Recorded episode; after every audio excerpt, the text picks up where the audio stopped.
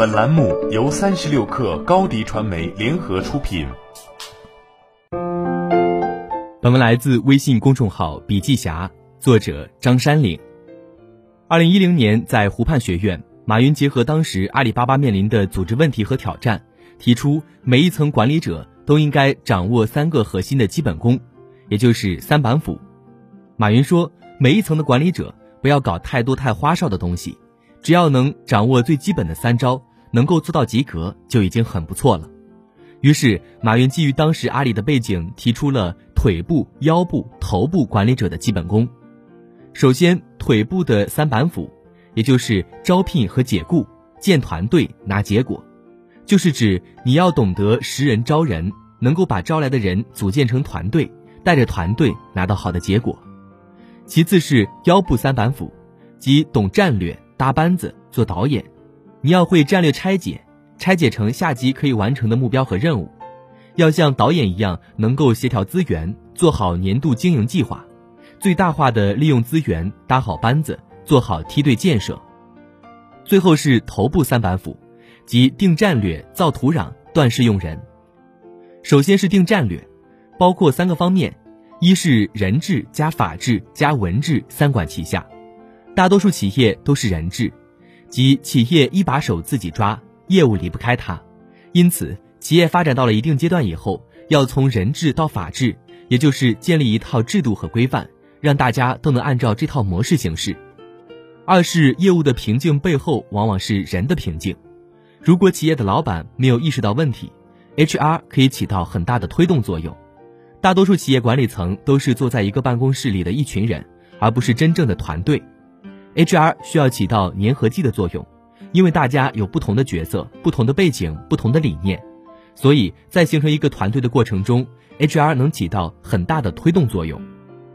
三是指标不是战略，战略就要为客户创造什么价值，接着再具体到为什么客户创造什么价值，然后为什么客户创造出和别人如何不同的价值，这才是整体战略。把整体战略落到每个业务上面，变成业务战略。把每个业务战略落到每个部门或组织上面，就成了组织职能战略。其次是造土壤，企业的土壤主要是文化和机制，说白了就是什么样的文化，什么样的文化就会出什么样的人才，什么样的产品和服务。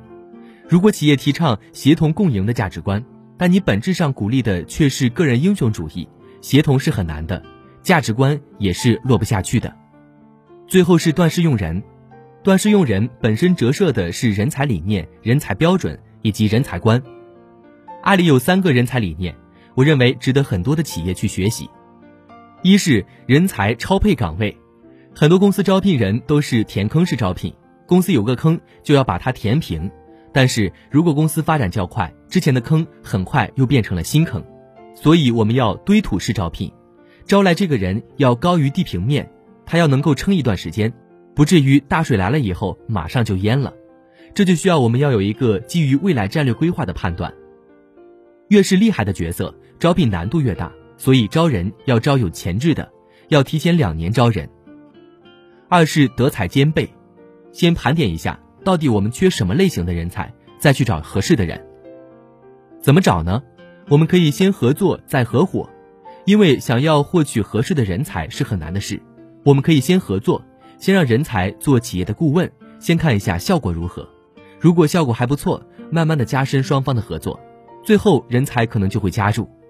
招聘领导者、管理者的核心要看文化是否匹配，如果文化不匹配，他就会把整个公司带歪。